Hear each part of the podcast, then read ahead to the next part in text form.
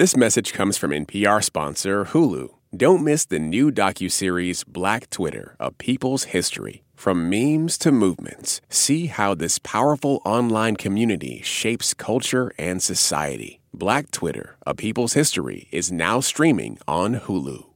Hi, everybody. We are Julia's parents, Jeannie and Antonio calling from Brazil. This week on the show, Sally Tamarkin, features director at Self. And WNYC reporter Arun Venugopal, who covers race and immigration. Let's start the show. This is it. this is life. From. NPR, I'm Julia Furlan in for Sam Sanders while he's out living his best life on vacation. It's been a minute. You did it, everybody. You made it to the weekend. As you heard my incredible parents tell you, our guests today are two of my OGs Sally Tamarkin, features director for Self, and Arun Venugopal, who covers race and immigration for WNYC. Hi, guys. Hey. Hey, Julia. The song that we're hearing right now is Gloria Estefan. Let's hear a little bit. This is it.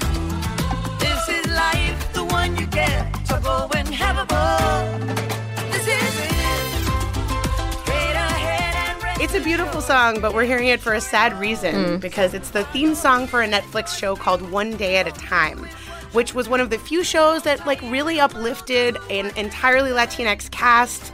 And this week, Netflix made the decision to not renew the show for a fourth season, which I'm really bummed about. Yes, boo. Regular people fans and also fancy people fans like Gloria Estefan and Lin-Manuel Miranda have been tweeting for days with the hashtag RenewODAT in an attempt to try and get the show back on air. Have you guys watched it? I've seen a bit of it. Yeah. I'm sorry so I haven't been. I had friends who, for weeks and weeks before the cancellation rumors, were just like, "Oh my god, this is the best show. You have to watch this." And so I really feel sad about this thing I've never watched. Yeah, it's so good. I feel like, you know, it's on Netflix, so you might as well catch up on the three seasons that are there. Um, it's, I mean, it was such a beautiful show. People are like really criticizing Netflix, especially because Friends, they paid, you know, $100 million to keep Friends on Netflix. So, um, you know, choices. Choices being Choices. made. It's gonna get another boo from me. one day at a time. One day at a time. Okay, to start the show, as we always do, each of us here will describe some news from the week in just three words. Arun, you are first.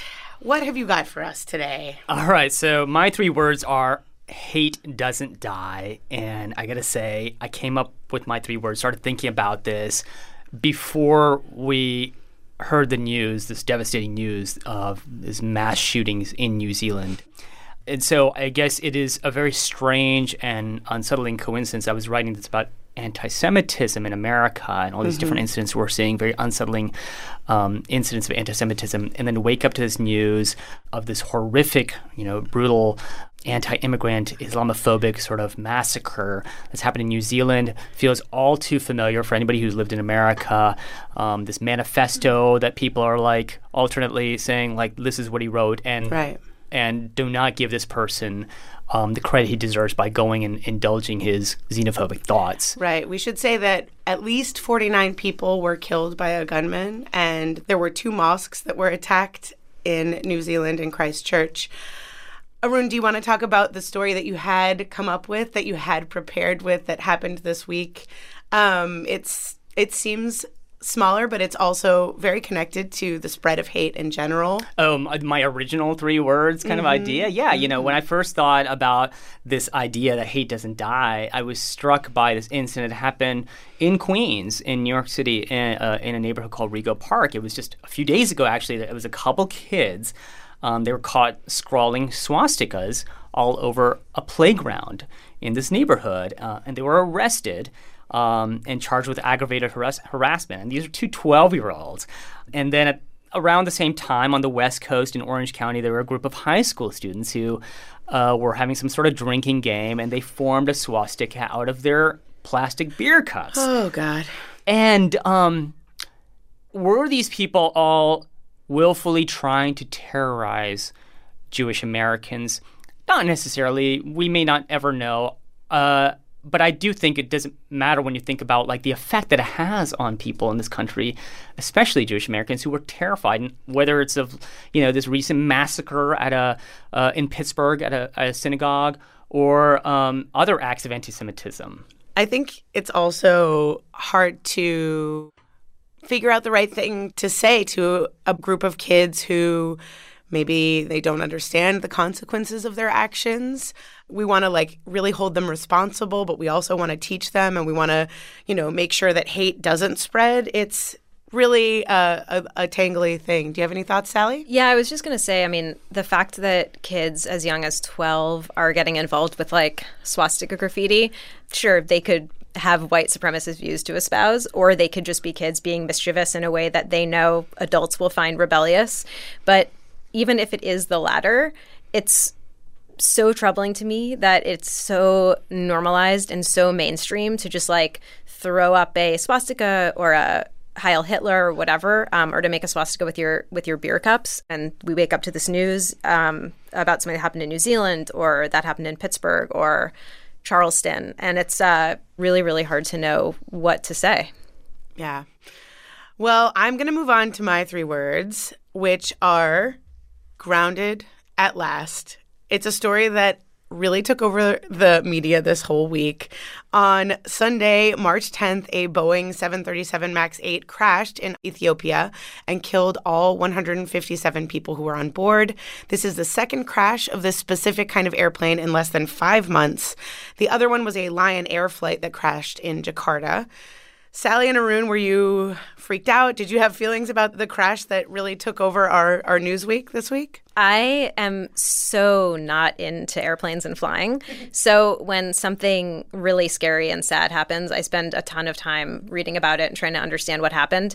Um, and that is what I did this week. So Right. that did take up about 70% of what I was thinking about. I, I somehow managed to not freak out about this as much as I, I mean, I guess we'll see when I get on a plane next time how I actually respond to it. Um, I, and sometimes the weird thing is your mind can be completely fine with it. Your body, though, reacts in a different way. That's the weird thing about getting on a plane and how you feel about it. Right, and for some people, like going to the airport is so much worse than going than for other people. Right. and it was interesting to see how like throughout the week there were different countries that were immediately like, "We'll ground the plane, we'll ground the plane, we'll ground the plane," and I was a little bit like, "Okay, okay," but the United States was not quite as fast on that. Yeah, it definitely seemed like it came later than it should have.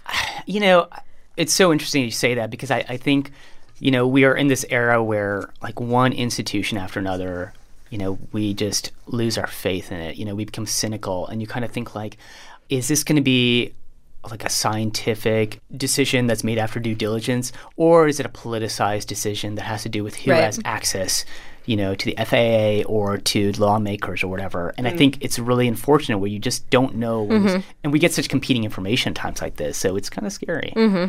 And we should say that the head of the FAA spoke to NPR this week and said that they didn't want to ground flights until they had more information about what went wrong. But it's definitely hard to feel like you know what's actually true. There's just so much to go through, and it's just a lot of information. It's really overwhelming. As if there's not other stories what we're constantly like, you know, obsessing over and trying to figure out. It's, mm-hmm. it is a matter of like, how much time do I actually devote to this particular panic? Today, Yeah, you know? how much? Yeah, how much time do I have to spend on this particular thing I'm feeling anxious about, and how much data can I triangulate, and how many news mm. sources can I look at? It's a lot. The answer is 24 hours a day, any day. The answer is infinite. Sally, you're last. What are your three words? Well, Julia, speaking of infinite and endless ways of interacting with the news, my three words are hashtag Facebook down. Ooh, tell us about it. Well, as you may know, uh, earlier this week, Facebook went down for, I think, about 14 hours. Um, and also the quote unquote Facebook family of apps, as Right, they call it. Which is a cute way of talking about all of the internet that they own, which is uh, Most of it. Instagram and, yeah, and WhatsApp. Tinder. Uh, so people were having a lot of trouble accessing Facebook and Instagram and posting and interacting with it. Um, and I think it uh, affected people in multiple countries. Um, Right. I was affected by my. Uh, it made it so that I couldn't like compulsively refresh Facebook for no reason, which Oh, is wow. what I, I Freedom. discovered. Yeah, I know you would think that. But it was except, actu- no, I feel like at this point, my need to check Facebook has been common coded on my like there's something evolutionarily happening where I just I instinctually I'll have Facebook open and I'll be like I should open Facebook and it's like it's already there but it's now it's it's built in Wow. um so there was pandemonium um There was pandemonium there was right yeah, yeah, yeah. and I think, you know, it affected people in real ways, like who rely on, for example, WhatsApp to communicate with people internationally. Right. Um, but I think for me and most of the people I was talking to, it affects us just in that. Like, for example, I posted something on Instagram that morning and I was really hoping to get some likes. I, st- I staged a really nice photo. Oh. I'm so sorry. Um, thank you. Thank you for understanding. I I recently put my phone to grayscale to try and not use it as much, uh, which basically means that it looks like a black and white TV or whatever. you mean it's uglier and it's not as You pleasurable? know what? You know what happened? I still use all of the apps. I just have no pleasure in using them. I just get I'm like amazing. not happy about it, but I'm using them basically just as much as I was when it was color. It's really I I feel defeated, honestly. But the thing about this particular Facebook outage is that I noticed recently that when I brought it up to people, more people than usual, when there's some sort of outage in an app we use all the time, more people are like, oh, I didn't notice because, for example, your phone's in grayscale, That's or right. my wife took Facebook off her phone and as a result is using it like 95% less. So she didn't know about it. And I feel like that was the other thing. Like half of us were experiencing total panic because we couldn't you know access our social media but then like half of people were like floating with equanimity on a cloud being like i didn't even notice that because i deleted that app it, it's funny because I, re- I kind of re- been reconnecting with an old friend who a few years ago I was like, man, like you got to get online with the rest of us so I, we know what's happening in your life. He's like, you know, I'm sorry, I'm just not the kind of person who does that. I don't, I'm not on Facebook. I'm like, you know what? I think you made the right choice. yeah Honestly, right absolutely. we've come around now that Yeah. there was a point where that was like the pretentious choice Yeah. and now it's actually the most honorable admirable You're so choice. sophisticated. yeah like oh wow i wish like, i, I want to be like you one day no uh, deactivating Facebook. facebook, wild Incredible. yeah It's time for a break. When we come back, you heard about that big college bribery scandal this week where a guy named Rick Singer took wild measures to make sure the children of the rich and famous got into college. What? We have thoughts, and so does one black graduate from one of the nation's top schools. We'll talk about what it was like for her to get in. I'm Julia Furlan, keeping a seat warm for the inimitable Sam Sanders. You're listening to It's Been a Minute from NPR. This message comes from NPR sponsor Hulu. Don't miss the new docuseries Black Twitter: A People's History from Onyx Collective and Hulu. Directed by Prentice Penny, executive producer of Insecure, Black Twitter: A People's History tells the story of how black voices found a new home online and blossomed into a force for change while laying down some hilarious tweets along the way. From the memes to the movements, see how this powerful community shapes culture, society, and politics. Black Twitter, A People's History, is now streaming on Hulu. This message comes from NPR sponsor Discover. Here's a familiar situation. You have a question about your credit card. You call the number for help and can't get a hold of anyone. If only you had a Discover card. With 24 7 US based live customer service from Discover, everyone has the option to talk to a real person anytime, day or night. Yep, you heard that right. A real person. Get the customer service you deserve with Discover. Limitations apply. See terms at discover.com slash credit card. If you're a business owner, you know these sounds mean sales. And from the sound of it, your business is growing. Whether you're fulfilling orders from your home office or warehouse, Stamps.com helps you stress less about mailing and shipping and spend more time doing what you love most. Listening to ASMR. I mean, growing your business. But as you grow, so does the need for efficiency. Stamps.com simplifies your shipping and mailing process. Import orders from wherever you sell online. Find the lowest rates with the fastest delivery times. Instantly deliver tracking updates to your customers. And buy shipping and mailing supplies when you run low. Save time and money on mailing and shipping. Get started at stamps.com today with code PROGRAM for a four week trial, free postage, and a digital scale.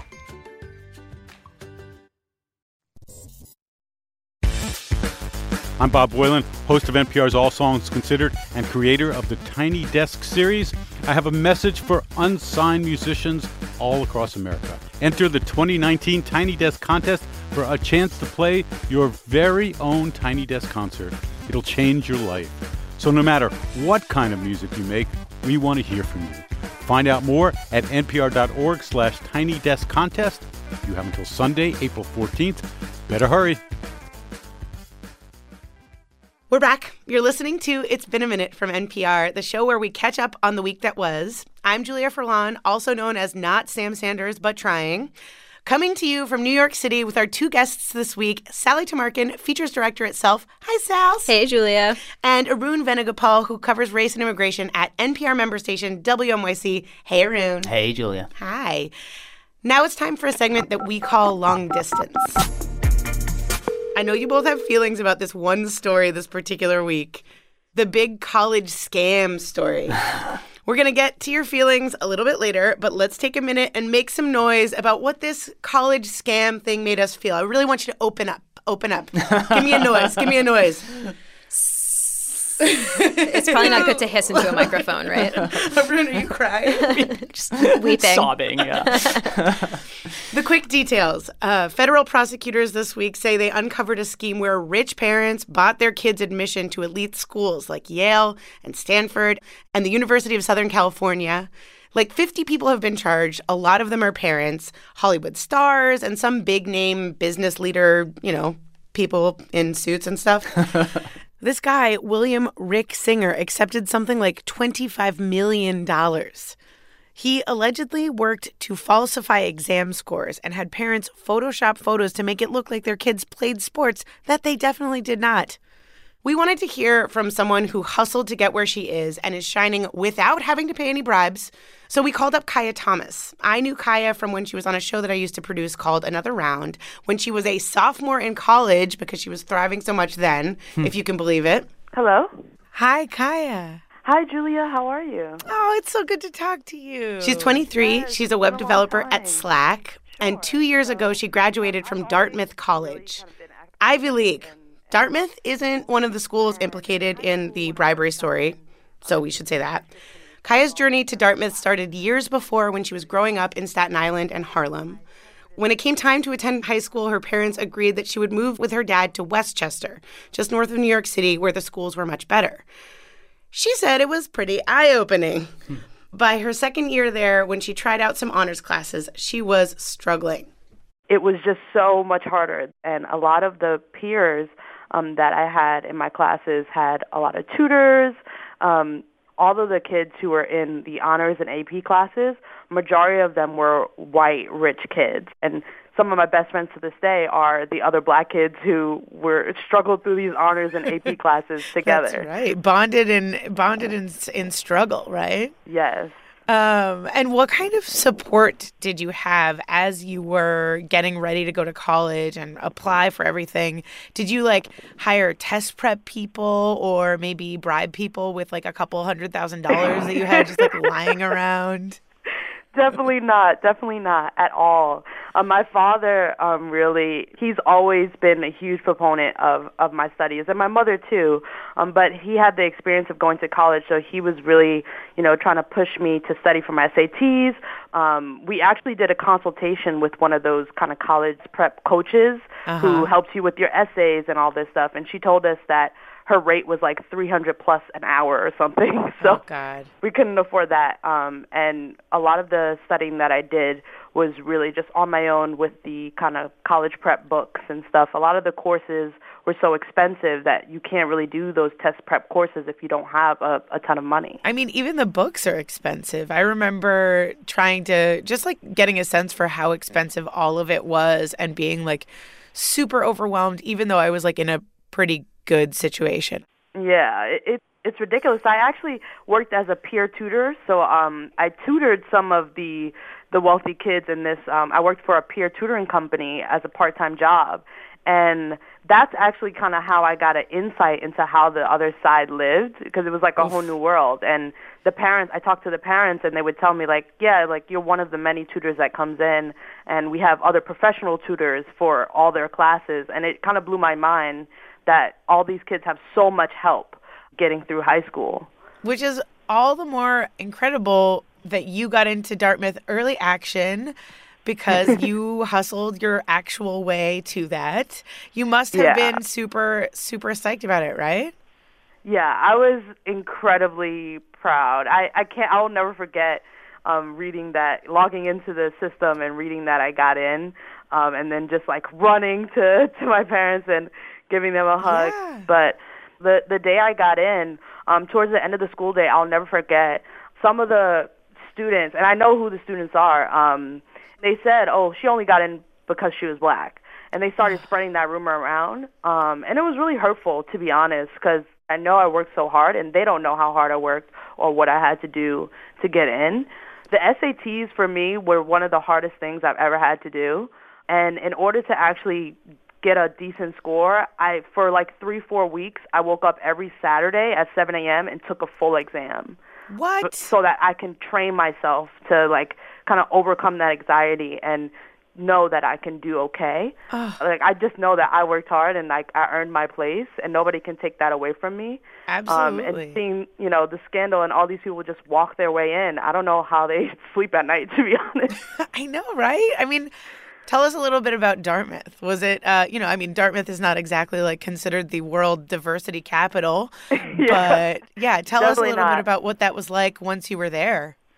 Yeah, I mean, I thought that I was I had been exposed to you know kids of wealth when I was in high school, but going to Dartmouth it was like a whole other level of, of kids with wealth. You know, I had kids in my class who their last name was the same as people whose last names were on buildings. And I was like, wait, are, is that your family? Like, you don't want to ask, but you know, it's it's an incredible amount of wealth that you're exposed to, and um, I honestly was oblivious to it for a lot of my time there. It wasn't until later on in my college years when I started to meet people who were so wealthy that they started telling me what some of the tells were, how you could tell other people were wealthy. And then I realized, well, oh, everyone must know that I'm not wealthy then because I don't have those kind of same attributes. Yeah. So tell me a little bit about your group chats. What's popping off this week as this college scam story? What are people saying in the group chats? I mean, we are just like, it's not shock in that we're surprised that they've done this. I think a lot of us, what we're really shocked at is the amount, the length that they're going to get their kids like these good test scores and to, to like fake their kids' grades and all these accolades. And I, like, we're just confused that like they couldn't do it themselves. Like, I know they hired a whole adult to go and change the test scores. They photoshopped faces onto people's bodies. Come on. so now you're grown and you work in tech and you work at one of my favorite applications, Slack. and I was wondering a little bit about how you do you ever feel imposter syndrome in your real adult grown life? Yes, for sure. I think the the same idea, you know, dating back to high school and college, the idea that you got where you are because of affirmative action or because of your race or your gender or what have you.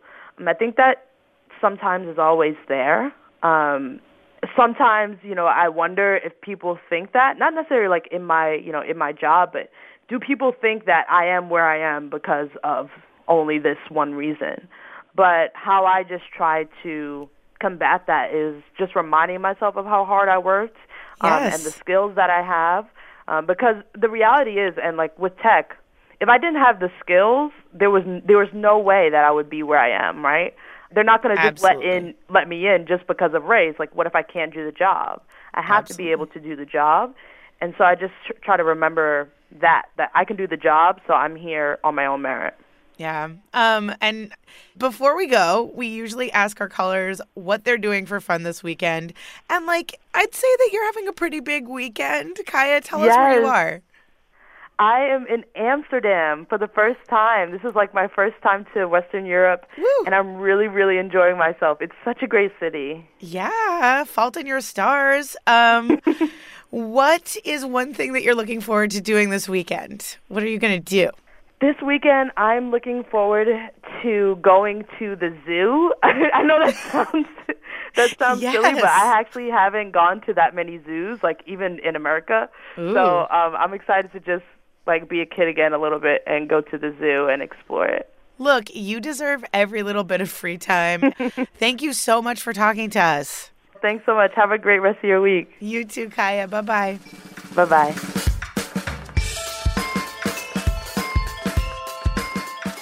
Thanks again to Kaya Thomas, 2017 graduate of Dartmouth College, for talking about her own journey to the Ivy League the right way. Back here with Sally Tamarkin from Self and Arun Venugopal from NPR member station WNYC. What was your reaction to this story this week? Arun, I know you especially have feelings. Talk oh, about it. it. hits close to home, Julia. Uh, gosh, I have, as you know, um, a 12th grader. Yeah. Oh, wow. Anoka. Yeah, that's right. We are just waiting. We're hours from hearing from three schools that matter a lot to her. Oh. Um, and so, you know, there's a lot of stress at home. It's we are very tightly wound.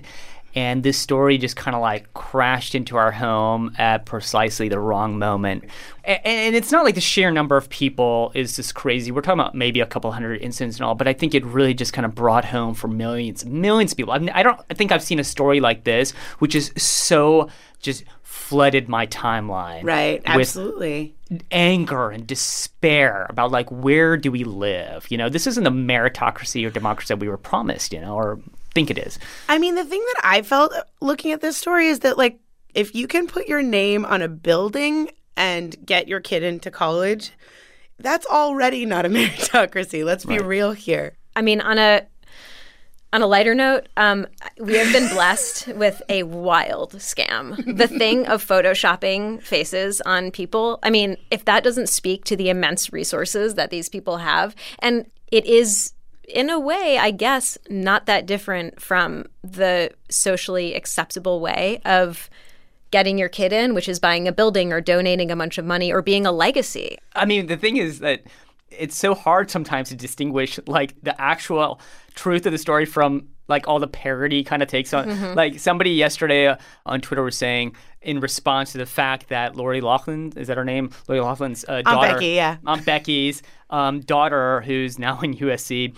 Um, that she was on the yacht of the chairman of the board of trustees at USC at the time that her mom was charged, and someone was tweeting while she was being fed grapes by students on Pell Grants. I'm like, no way, they did that. They make students on Pell Grants feed this girl grapes. Like, Wow. wow, USC. I'm like, oh wait, maybe not, maybe not necessarily, but you know, it felt pretty real given the context. Right? Where is the satire and where is the real thing that happens? exactly. Yeah, totally. 2019. it's in it. We're a in it. scam. It's Yeah. a scam. Arun, I hope that it goes well for you and your whole family. Thank you. And I'm sorry that you had to pay $500,000 to make it happen. Just You know, it's all listener supported public radio funding. I just redirect it to where it's needed most. Okay, it's time for a break. When we come back, everyone's favorite game, Who Said That? You're listening to It's Been a Minute from NPR. This episode's sponsor is PWC, which offers the following message A robot may not be coming for your job, but competitors are coming for your market share. PWC pairs the right tech with the right solutions to help you gain a competitive edge. Reimagine operations from the cloud, fuel innovation with responsible AI, and detect risks before they become headlines. Human led and tech powered. It's all part of the new equation from PWC. This message comes from NPR sponsor Vuori, a new perspective on performance apparel. Clothing designed with premium fabrics, built to move in, styled for life. For 20% off your first purchase, go to vuori.com slash NPR. This message comes from NPR sponsor Teladoc Health. There are lots of reasons for wanting to be healthy. Family, work, living a fuller life. Teladoc Health understands. Whether you have diabetes, high blood pressure, or just need to manage your weight, Teladoc Health can help. Visit teladochealth.com slash what's your why for more information. That's T-E-L-A-D-O-C health slash what's your why. We may be on the verge of another sexual revolution. In this one, we turn to machines for companionship and sex. My main objective is to be a perfect companion. How artificial intelligence and robots are changing the landscape of love. This week on Hidden Brain. Okay, we're back. You're listening to It's Been a Minute from NPR, the show where we catch up on the week that was. I'm Julia Furlan, in for Sam Sanders, here with our guests this week Sally Tamarkin, features director at Self, and Arun Venugopal, who covers race and immigration at NPR member station WNYC. Hi, friends. Hey. Hello. Now it's time for a game. Are you Ooh. ready? So ready. Mm-hmm. It's called Who Said That?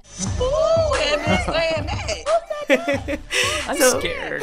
Don't be I- scared. I want to say that I am ultra non competitive. Great, same. I root for other people, Good. but I am, this is, people are going to listen to this, so I'm not going to throw the game. Okay. All right, Sally. It's okay. This is a friendly game, Mm-hmm. and here's how it works I share a quote from the week. You guys have to guess who said it, or at least the story that it refers to, or something like kind of similar. You know, it's it's casual. And just shout it out if you think you know it. And the winner, are you ready for this? Mm-hmm. Are you ready for this? I'm ready. The winner gets nothing. Oh. Absolutely nada. A whole How lot much? of nothing. Zero. How much? Nothing. Nothing. A billion nothing. I'll take it. You know what, Julia? I'll take it. Okay. First quote Luna and I bought a hamster today. Her name is Peanut Butter. John is not thrilled, which makes me love her more. Who said that, Arun and Sally? Aunt Becky. Oh my God, is that real? Oh. No. Uh, It hamster is named a wonderful, uh, talented model and a famous cookbook author who's married to a singer who is very active on social media. Oh, uh, Chrissy Teigen? yes. Nailed it with a thousand clues. Yes, exactly. but the clues are there to help you and support you. Um, yes, Chrissy Teigen. Oh, sorry, Teigen. sorry. Excuse me. I'm sorry. Wait, so she's wrong. I say Chrissy Teigen. I get it. Okay, Everyone no, gets no. point. Okay, but the, half a point for each of you. Okay, fair. Half of nothing for each. yeah, of us. exactly. Exactly. Um, yeah, Chrissy Teigen and John Legend, they got a hamster, and the hamster's name is Peanut Butter. Uh, the the hamster has like escaped multiple times. It's clear that like Chrissy is very excited and John is not thrilled about it, which you know is like pet ownership and marriage and like families in general, right? Cosm of so many things. I literally cannot think of anything more adorable in the known universe than a hamster named Peanut Butter. Peanut butter. Oh, also you love peanut butter, right? Love peanut butter. I too like peanut butter. right? Butter. Listen, okay, so this the, that question, half a point for each of you, and a point and a half for Peanut Butter the hamster, Mm-hmm. who is suddenly playing this game. The world's This most is famous the rules. hamster. Okay, next quote. This one's tricky. Are you ready? Ready. It's like the Titanic voting for the iceberg to get out of the way. it's a big story that happened this week that is hard to understand. The giveaway is hard to understand. Uh huh. Brexit. Yes. Yes. Oh my god. Ooh, He Sal's, you're doing I'm it. on fire. So the quote is from one senior EU negotiator who said it to describe the UK's vote this week to block a no deal Brexit, meaning the UK cannot now crash out of the EU without a plan.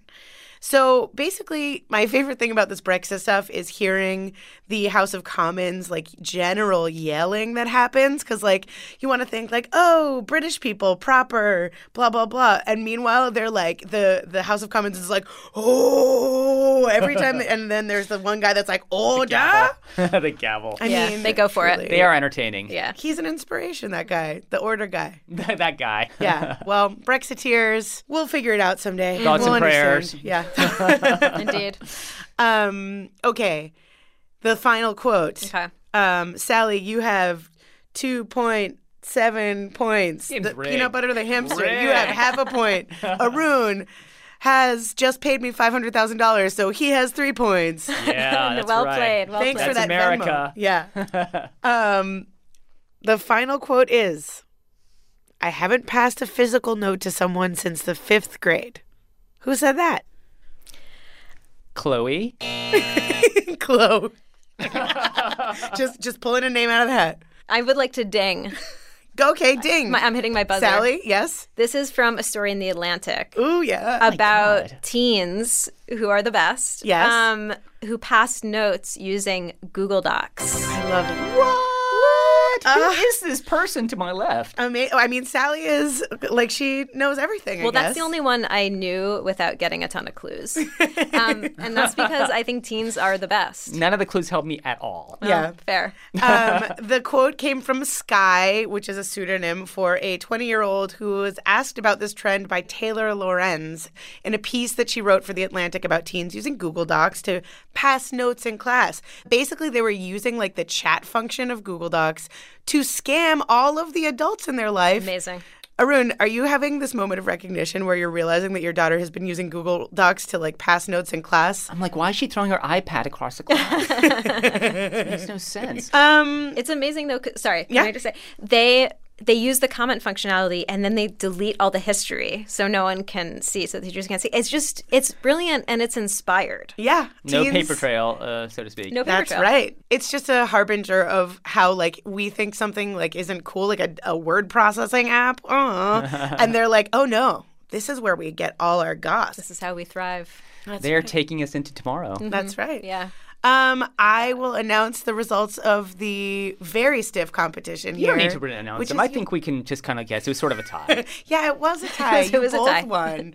You both won, and Sally won more, but you both won. More of nothing, which is worse than less of nothing. That's actually true. I'm, it, it actually means that I've lost. Congratulations to both of you. Thank you. Thank you. Um, okay. Now it is time to end the show as we do every week. We ask listeners to share with us the best thing that happened to them all week. I always end up getting a little happy cry about this, and I encourage you all to get into that happy cry. Let's be vulnerable and open. They all brag about the most wonderful things. Let's take a listen. This is Blaine. And Matt. The best part of our week is sitting here volunteering at member station KOSU in Oklahoma City for their spring membership drive. We love all the KOSU staff and seeing the community support on this last day of the drive is amazing. Hope you have a great week. Thanks. This is Brenna calling from Florence, Alabama. The best thing that happened to me this week is I published my first book. My son said dada to my husband for the first time. I finally got to see Hamilton, and it was everything that I had been expecting and hoping and dreaming of. I came in first in a half marathon this weekend in just under an hour and 20 minutes. I got to celebrate my 33rd birthday with my partner Austin and a great group of our good friends. The best thing that happened to me this week was my son graduated from boot camp on Parris Island. He's home for a week before he gets shipped off again to who knows where. But we really appreciate having him devote his life to the service of our country. This is Anna from Chicago, Illinois, and I am on my way to the airport today to fly to Stuttgart, Germany, where I'm going to perform in the 23rd International Solo Dance Theater Festival on Saturday. But what's really the best part of my week is that today is also the day that my mom has her last radiation treatment for breast cancer. I know she really wanted to travel with me to see this performance, but I hope that she knows that I really wish I could be with her to see her ring the bell and finish strong and cancer free. Thanks so much for the show. I love listening. Thanks. Have a good one. Bye. Thank you so much to all the listeners you heard there Blaine and Matt, Brenna, Maya, Christy, Michael, Jeremy, Claudia, and Anna. Listeners, thank you so much for all of your submissions to that segment. We do hear all of them, even if we can't play them here. Thank you so much for sharing. And if you want to share your best thing on the show next week, just record yourself and share it with us anytime. Email your audio file to Sam Sanders at npr.org. Sam Sanders at npr.org. Oh, I'm still getting over the emotion. That's a wrap for this week. This is it. We're going out on the theme song for One Day at a Time, which will be gone from Netflix but forever in our hearts. Netflix, I've got nothing but eye emojis for you about this. Thank you so much to my guests this week Sally Tamarkin, features director at Self, and Arun Venugopal, who covers race and immigration at NPR member station WNYC.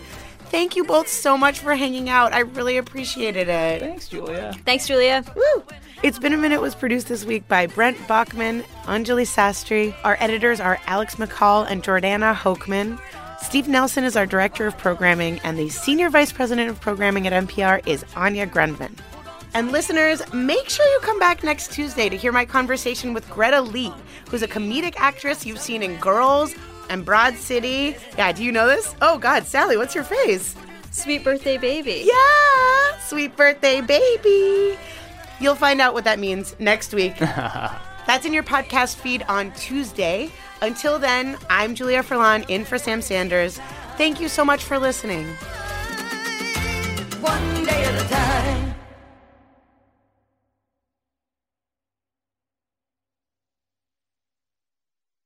This message comes from NPR sponsor Discover. Tired of not getting a hold of anyone when you have questions about your credit card? With 24 7 live customer service from Discover, everyone has the option to talk to a real person. Limitations apply. See terms at discover.com/slash credit card. Support for NPR and the following message come from IXL Learning. IXL Learning uses advanced algorithms to give the right help to each kid no matter the age or personality. Get an exclusive 20% off IXL membership when you sign up today at IXL.com/NPR. In this country, some truths aren't self evident. In NPR's Black Stories, Black Truths, a collection of stories as wide ranging and real as the people who tell them, we celebrate the Black experience for all its soul and richness. Search NPR Black Stories, Black Truths wherever you get podcasts.